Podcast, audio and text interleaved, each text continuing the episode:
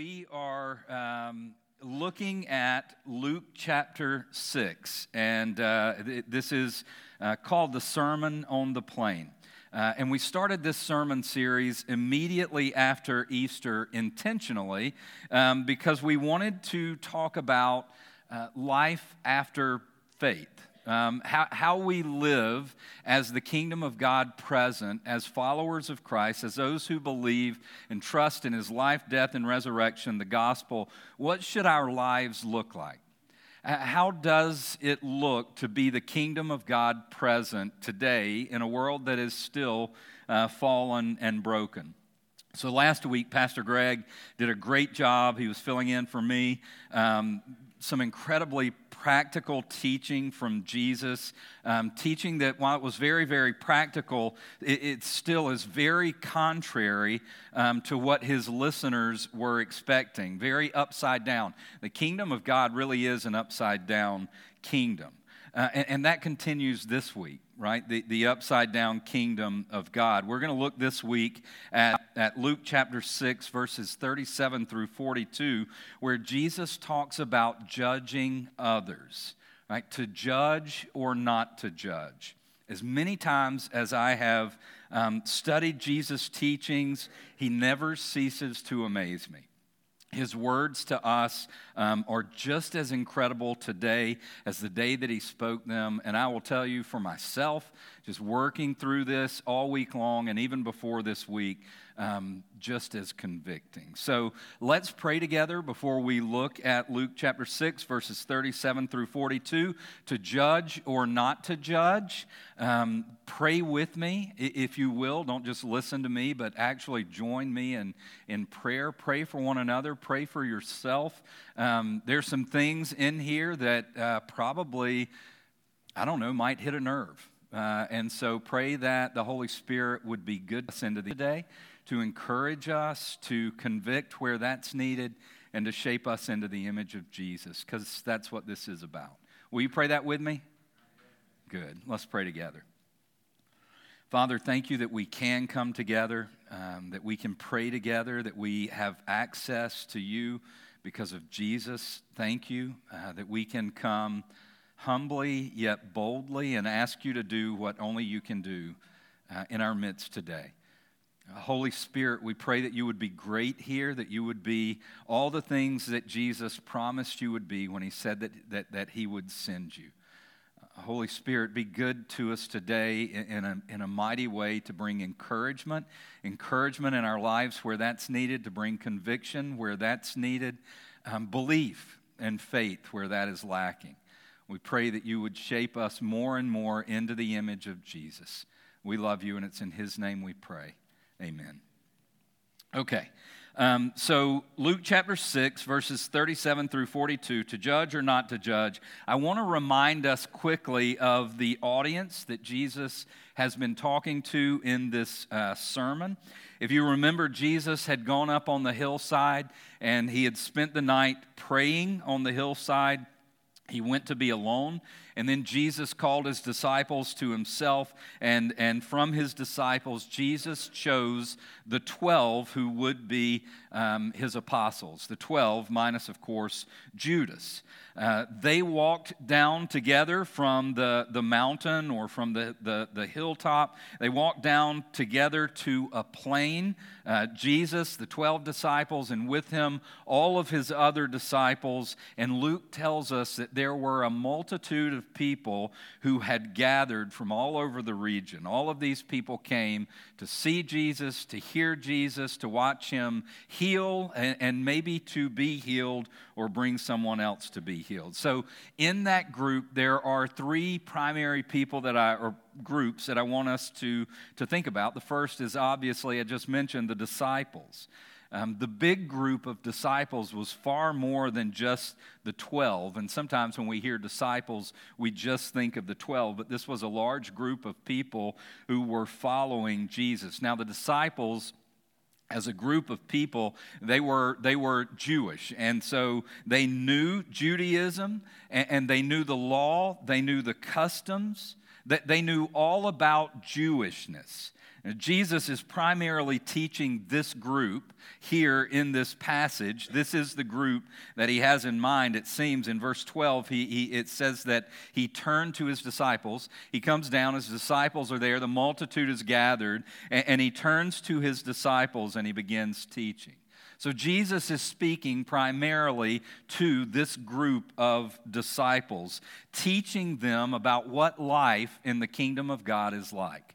These are his followers. And so he's teaching them what it's like to follow him, what it's like to be a part of the kingdom of God in this broken and fallen world, what it should look like for us to live as his, and what it should look like for us to live without sin, right? To live as we were meant to live before sin entered into the world.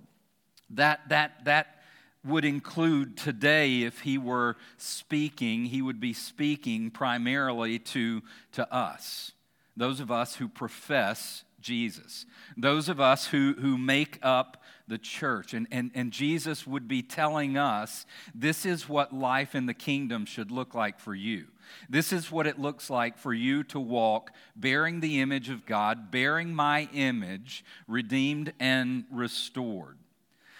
Then there was the multitude, and the multitude would have been made up largely, again, of Jewish people from all over the area, and they would have fallen into maybe a couple of primary subsets. In this group of Jews, this large multitude who had gathered, there were the religious and the irreligious, okay? The religious were those in that large group, men and women, who practiced Judaism. They were Jewish in their beliefs, that was their faith, and they were also Jewish in their practices. They followed the law. They followed their religious leaders, the Pharisees and the scribes. They did all the things that Jews were supposed to do. They went to the temple. They observed the feasts. They observed all the holidays. They made the sacrifices that the law required for their sins. They greatly valued the law and their religious teachers, and they worked at keeping the law. So they practiced their religion. So we have the disciples, we have the religious, and then we have the irreligious in the group.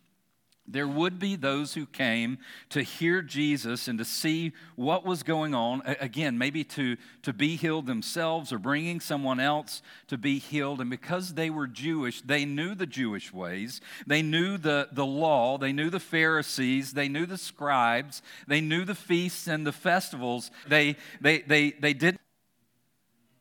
That's why they were irreligious, right? They didn't follow it. Now, often the Gospels, and this is how I know that this group of people was there, often in the Gospels, Matthew, Mark, Luke, and John, these people were referred to as tax gatherers and sinners. And they often were at things like this. They were aware of all that was Jewish, but they didn't believe it, or at least they didn't believe it enough to practice it. They were comfortable. They were comfortable in not following God. They were comfortable in their sin. So keeping those groups in mind, his followers, the religious, the religious who were not his followers, and the irreligious who obviously were not followers at this point as well. As we go through this, keep those groups in mind. We'll talk about them. So the message, let's get to the message. Luke 6, beginning in verse 37. Judge not, and you will not be judged. Condemn not, and you will not be condemned. Forgive, and you will be forgiven. Give, and it will be given to you. Good measure, pressed down, shaken together, running over, will be put into your lap. For with the measure you use, it will be measured back to you. He also told them a parable. Can a blind man lead a blind man? Will they not both fall into a pit? A disciple is not above his teacher, but everyone, when he is fully trained, will be like his teacher. Why do you see the speck that is in your brother's eye, but do not notice the log that is in your own eye? How can you say to your brother, "Brother, let me take out the speck that is in your eye," when you yourself do not see the log that is in your own eye? You hypocrite. First take the log out of your own eye, and then you will see clearly to take the speck that is in your brother's eye. So this is a very popular teaching, right? We've heard this, and maybe even very popular, but in one form or another, what Jesus has said this morning. Very popular, but also very misunderstood. Judge not, lest you be judged. So what I want to do is start out this morning by talk about what Jesus is not saying. What Jesus is not saying. Now, I mentioned the tax gatherers and the sinners who were present, the irreligious. We'll start with them. They may have heard these words and for a moment just been overjoyed, right? To hear those words, "Judge not." This is the teacher, the great teacher Jesus, saying, "Judge not, lest you be judged." So who are you? Who are you to judge me? Only God can judge me. They may have looked at the people who were following Jesus and said, "This is proof that Jesus is judgment-free." When I say that, what I mean is those who followed Jesus, a lot of his close followers and people that he spent time with included those tax gatherers, those sinners, the known prostitutes, the adulterers, the zealots. Right? The zealots were these fanatical Jews who justified their anarchy and even murder of Romans, right? Because they were Jewish. They were drunks. They were gluttons. And so the irreligious looking at this would say, "This is evidence that Jesus doesn't judge, and you can't judge either." They would have loved those words if that was all that they heard. Do not judge, Jesus said. Don't condemn, Jesus said. It's really become popular in our culture to stop right there. To stop with that first part and say the same thing. To use this verse as a command not to judge anything that anyone does. Right? And we've been told, "You can't judge me, only God can judge me." And we've come to question that and even to believe ourselves we can't judge anything that anyone does. Who am I to judge? Who are you to judge? Jesus said not to judge, right? So we've come to and called sins. And we've come to dismiss or been called by others to dismiss things that the Bible calls sin because we take these words out of context. Because we say, "Jesus said don't judge, so you can't judge. Who are you to judge anything in my life?" So those sins of gluttony and drunkenness and fanatical political views, adultery, those things that are mentioned regularly in the Gospels, we now have come to begin to dismiss. Those are the same sins in Jesus' day. But today we might add things like transgenderism, the normalizing of all that is LGBTQIA, or a hot button right now is abortion, right? And so we say, thank you. So we say, we can't say anything about those things because that is judgmental, and Jesus said, "Judge not." We have to love, and the expression of love is not to be judgmental on anything. That's the culture that we have come to live in. Now, I want to say this is not a sermon on abortion or gluttony or drunkenness or sexual sin or transgenderism. It's not a sermon on abortion. What I'm saying is that all of these issues are, in one way or another, addressed in the Word of God as sin. Yet we are growingly accepting of these sins and often dismissive, in part because we have come to believe that we cannot judge, only God can. Jesus didn't judge, and clearly he says, you can't judge and I can't judge. But is that what Jesus is saying? Now, y'all, please stick with me in this sermon and what Jesus is saying. Is that what Jesus is saying? Contextually, we have to put those words of Jesus with the rest of this section, with the rest of these verses. In fact, we have to even take those words and put them with the entire body of Jesus' teaching. In order for us to say, yes, that is what Jesus is saying, we can't judge anyone for anything. If we look at this section, and if we look at the whole body of Jesus' teaching, it doesn't take long for us to realize that's not what Jesus is saying. Jesus is not saying you cannot judge anyone for anything or any act or action as sin. His kingdom is not a judgment-free zone. If we just take this sermon, we see judgment being made even in last week's verses, right? So I need you to think with me. Last week when Greg preached, one of the big ideas there was love, right? And one of the things that is upside down in the kingdom of God is that we love our enemy. Like Jesus said that, love your enemy. How can someone be deemed an enemy if there hasn't been some judgment on that person?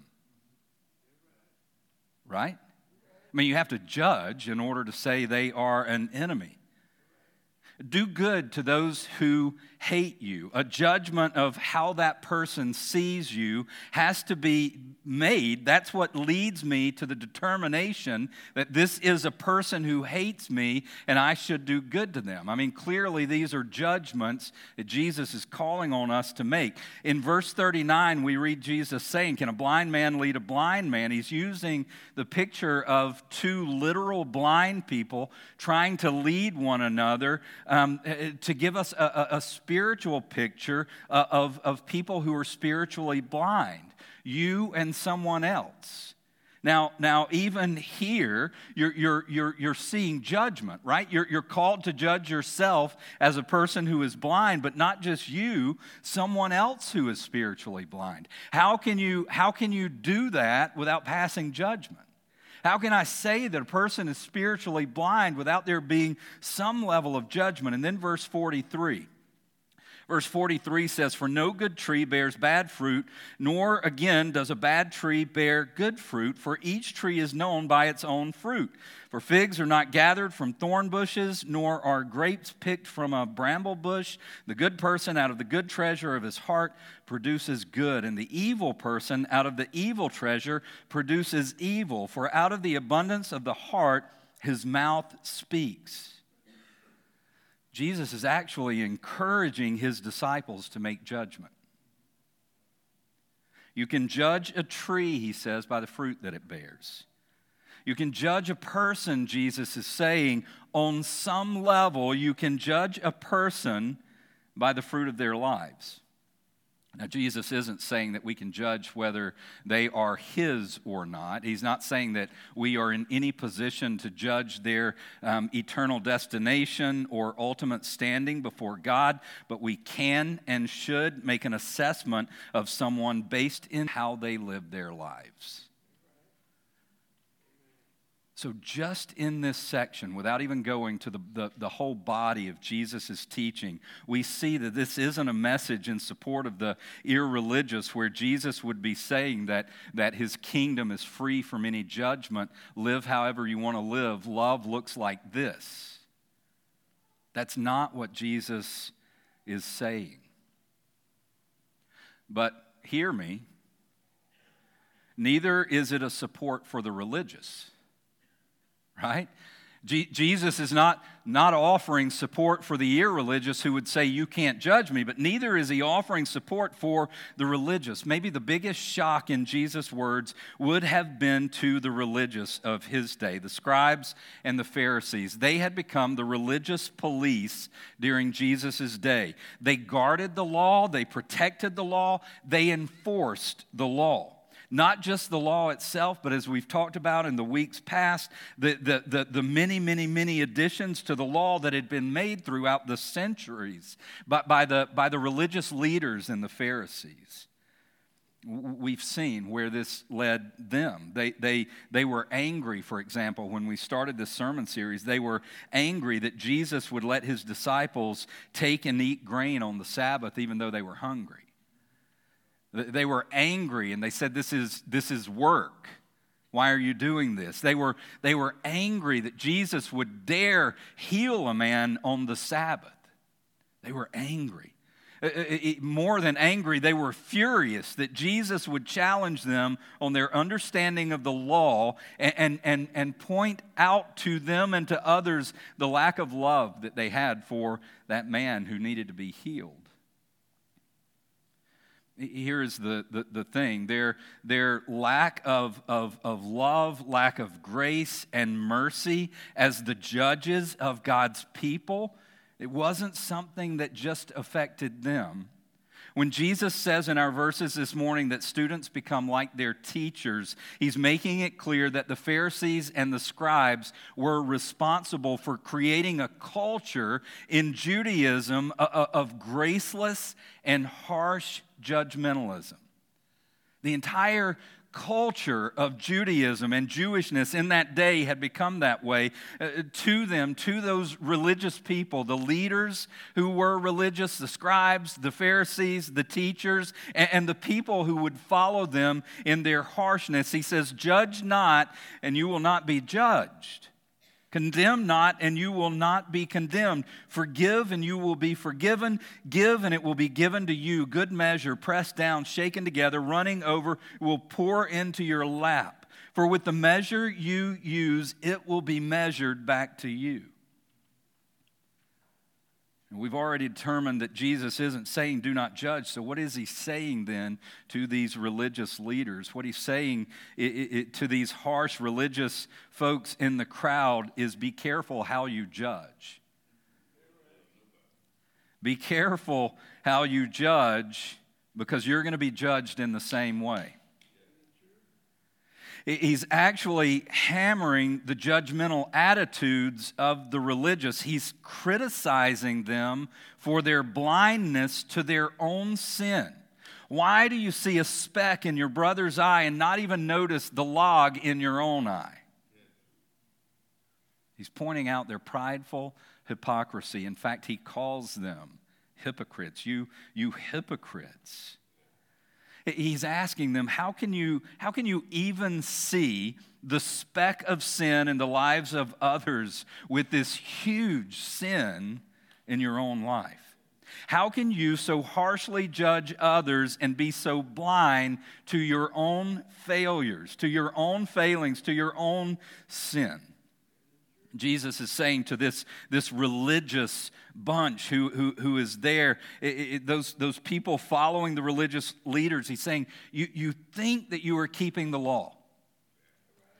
You think that you are defending the law. You think that you are keeping the law. You think that you are good and you are righteous, but your heart is all wrong.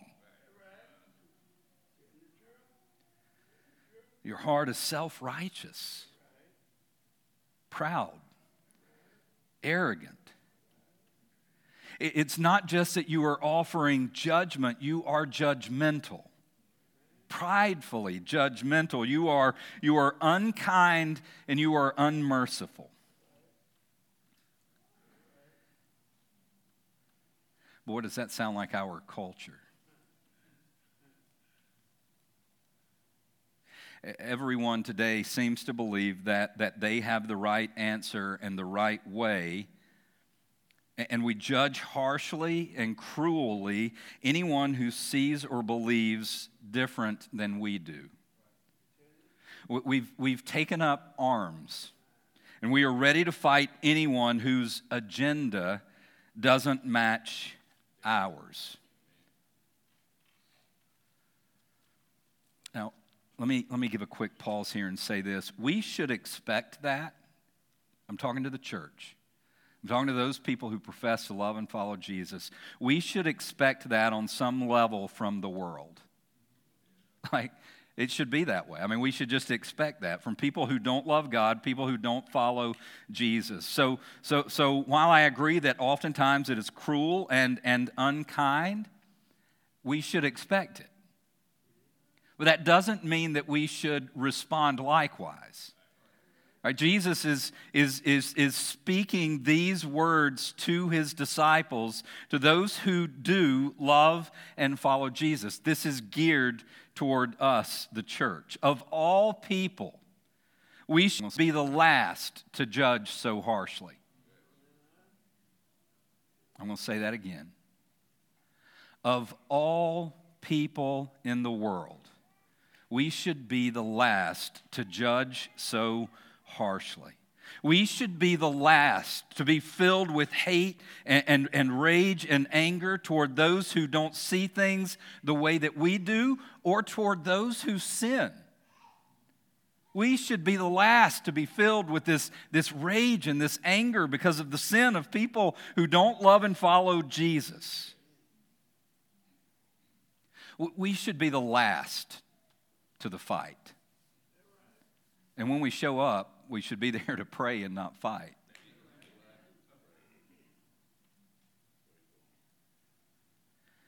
I think reading this and thinking through it today, I think of the years that the church has self-righteously, pridefully, cruelly, and harshly stood on the Bible's teaching about homosexuality.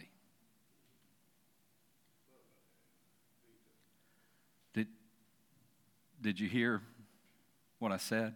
Like, I think about all the years that the church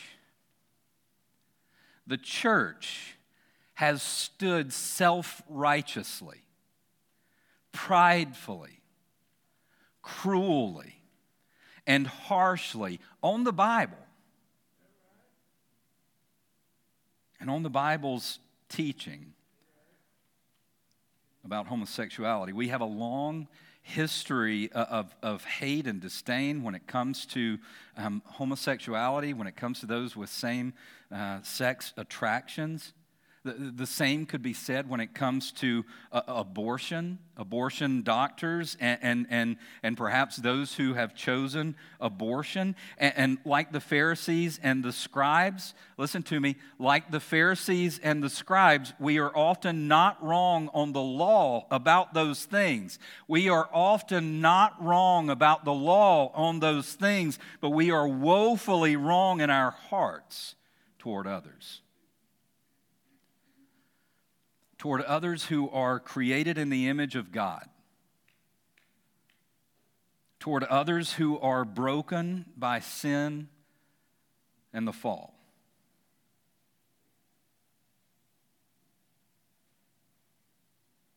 So, Jesus, in these words, was not saying to the irreligious, this is speaking very clear kingdom. But at the same time, Jesus is speaking very clearly to the self-righteous and prideful religious people in the group, saying, you are self-righteous and prideful. And this is not the way we judge. Three groups in the crowd, the irreligious, the religious, and that third group, the disciples. Here we can uncover a little bit about what Jesus is saying in his words to the disciples. This was the group that he was focusing on, the men and the women who followed him. Again, what he's teaching them is that his kingdom is not a kingdom like the irreligious, but neither is it a kingdom like the religious. Both of these groups has gotten it wrong. Right judgment, he teaches, flows out of love. Right judgment flows out of love. This was sort of the big theme last week as Greg was preaching in verses 27 through 36 and practically talking about what it looks like to love. What does it look like to love someone else, to love our neighbor? You do good to people, even to your enemy, even to those who persecute you. You do good to people. You bless them. You pray for them. You give to them. And in verse 36, Jesus said, be merciful to them, even as your Father is merciful to you. Right? Mercy flows out of our love for others. If you are an unmerciful person, the problem is you don't love other people. Coming then into today's portion of the sermon, in love, Jesus is saying, in love, we don't judge in a condemning and unforgiving way. In love, we judge others as we would want to be judged. Now think about that next time we're offering judgment. That's the context. Our judgment of someone else's sin is not to condemn them. It's not to belittle them or to demean them. Right judgment flows out of a love that we have for them. That means we are judging someone or some action that they are taking. Our judgment comes from a heart that is filled first and foremost with love for them. Now, when you begin to pass judgment on someone else or on the actions or activities that they are doing, if the first thing that fills your heart is not love, then let me tell you, you are judging wrong. And what that means is in the moment that we see that, we need to pause. And we need to remember the love that he has shown to us. The whole thing that Greg talked about last week, we need to remember his love for us. You need to remember his love for you. And you need to stop and repent. Repent from a heart that is not loving. Repent from not loving this image bearer of God. Repent. Turn from that. So right judgment flows out of love. Right judgment is filled with humility. The judgment of the culture in Jesus' day, much like our own, was filled with self-righteousness. It was hypocritical. And that applied to both the religious and the irreligious. They were quick to judge and condemn another while completely ignoring their own sins and their own shortcomings. That's why Jesus asked, can the blind lead the blind, or will they not end up in a pit, in a hole, in a ditch? In pride, we deem ourselves better than someone else. That's what we're doing when we offer such harsh judgment. We are judging ourselves better than someone else, and we are ignoring our own faults. It's in pride that we are judgmental. It's in pride that we are condemning. I love the way that Jesus asked the question, how can you even think of the speck in someone else's eye when you cannot see past the log in your own eye? Now listen, Jesus is not saying that we have to have all of our sin dealt with and done away with before we can help a friend out with their sin. If that was the case, we could never say anything because we are always dealing with sin. Jesus is calling us to humbly acknowledge who we truly are. Jesus is calling us to humbly acknowledge that we ourselves are fallen and broken sinners.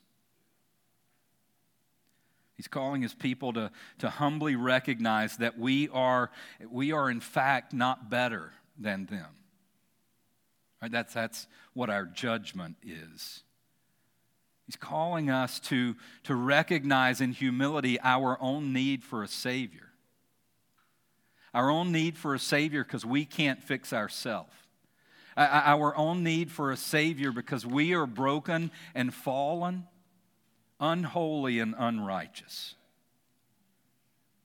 He's reminding me that I too need his mercy, verse 36. He's reminding me that I too need his forgiveness, verse 37. And the truth is, I need it in the measure that Jesus describes in verse 38. I need it pressed down and shaken together to make room for more, running over and pouring into my lap. That's what I need. Christ followers, disciples, right judgment in the kingdom flows out of our love for others and it flows from a humble heart. And then thirdly is this, right judgment seeks to help. That's the point.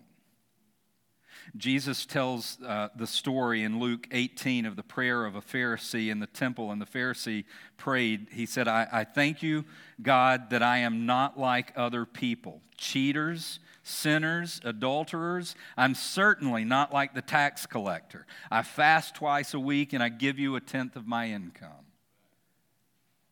That's a man filled with pride, blind to his own need of grace. He was filled with judgment, judgmentalism, pointing out the sins of others in his prayer, and he saw himself as righteous and holy and better and not needing the same things that those people needed. He's praying in condemnation of them. Look how bad those people are. I'm so thankful that I'm not like them.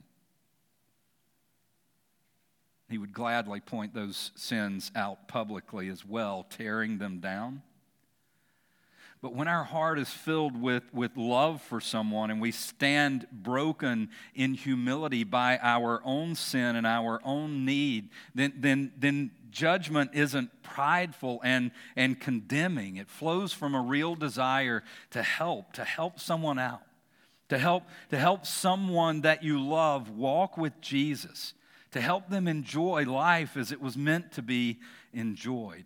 In verse 42, he says, friend, let me help you get rid of that speck in your eye. That really is what judgment is about. When our hearts are filled with love and humility, that's what it's about. It's about helping. It's about you or me helping a brother or sister out. It's you helping me out in my life, not condemning me in self-righteousness and pride, but helping me to walk with Jesus. So let me get back to some of those sins that so divide us today. There are many words and memes being shared across social media platforms on abortion, many on transgenderism and the causes of the LGBTQIA, among others. Listen to me, before you post, before you share, before you speak a word to someone or about someone, search your heart. Is it filled with love for a person, for an image bearer of God? I don't mean the kind of love that ignores what the Bible calls sin. That's not really love either. I mean the kind of love that is kind and merciful and gracious. When you search your heart, is your heart broken? Is it humbled by your own failings? Do you see that you have received grace upon grace when what you deserved was condemnation? From this love and humility, are you acting to be helpful to someone?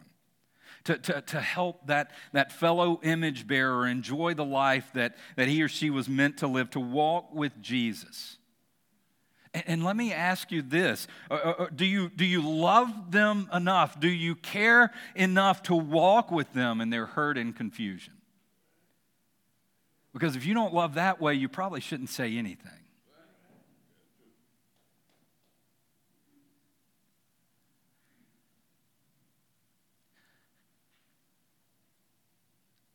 Don't you see this morning that this is the way of King Jesus?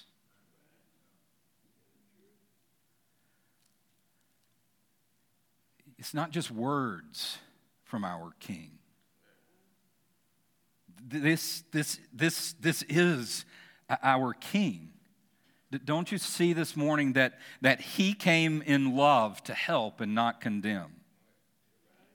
I mean, this is the gospel, right?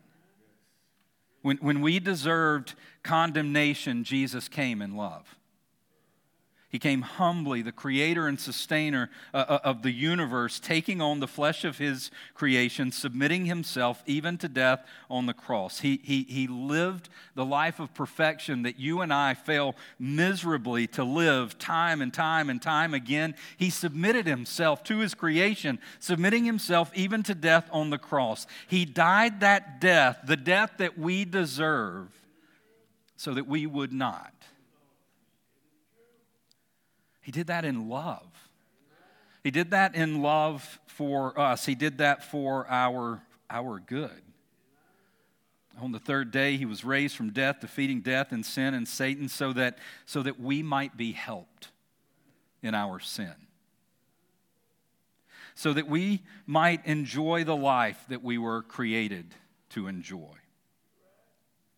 Jesus saw our sin, he saw our lack, he saw our confusion, he saw our need, and he came, not to judge us, not to condemn us, but to help us.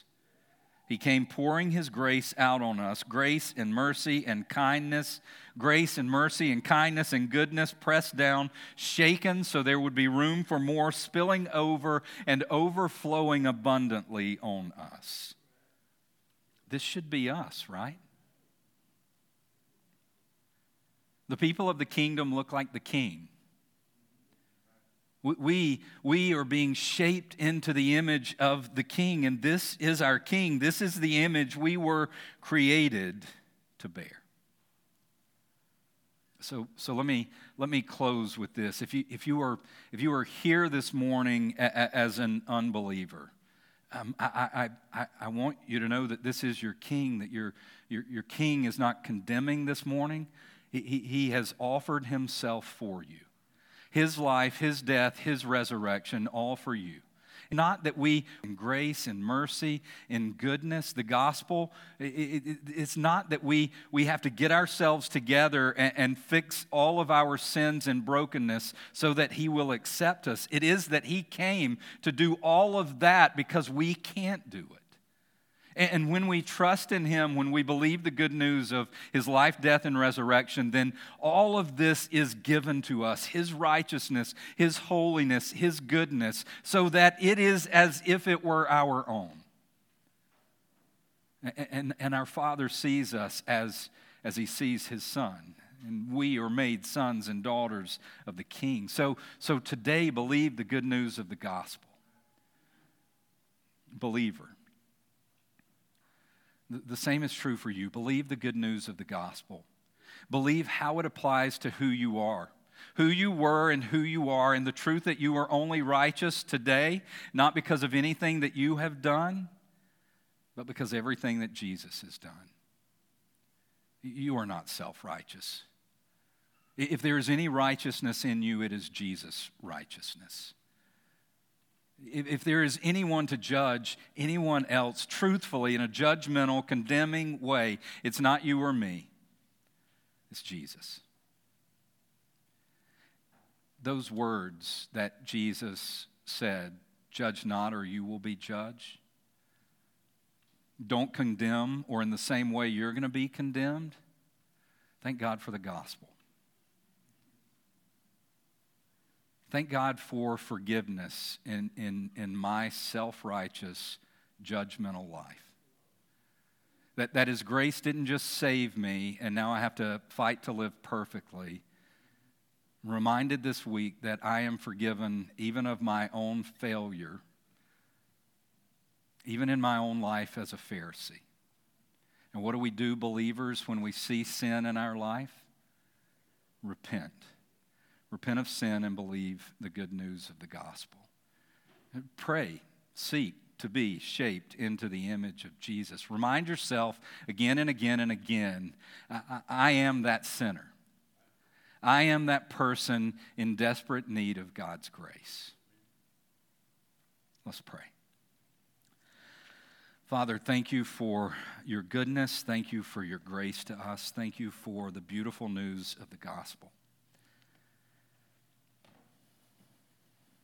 That even as a believer in my failure and my shortcomings, you are gracious and kind to forgive. Father, I pray first and foremost for myself that you would remind me again and again and again that I am a person desperately in need of grace, kindness, and mercy. Help me to see my own failing in light of your holiness, so that I would not see myself as better, but Lord, for each of us, that we would truly see ourselves as the Apostle Paul did, wretched people that we are.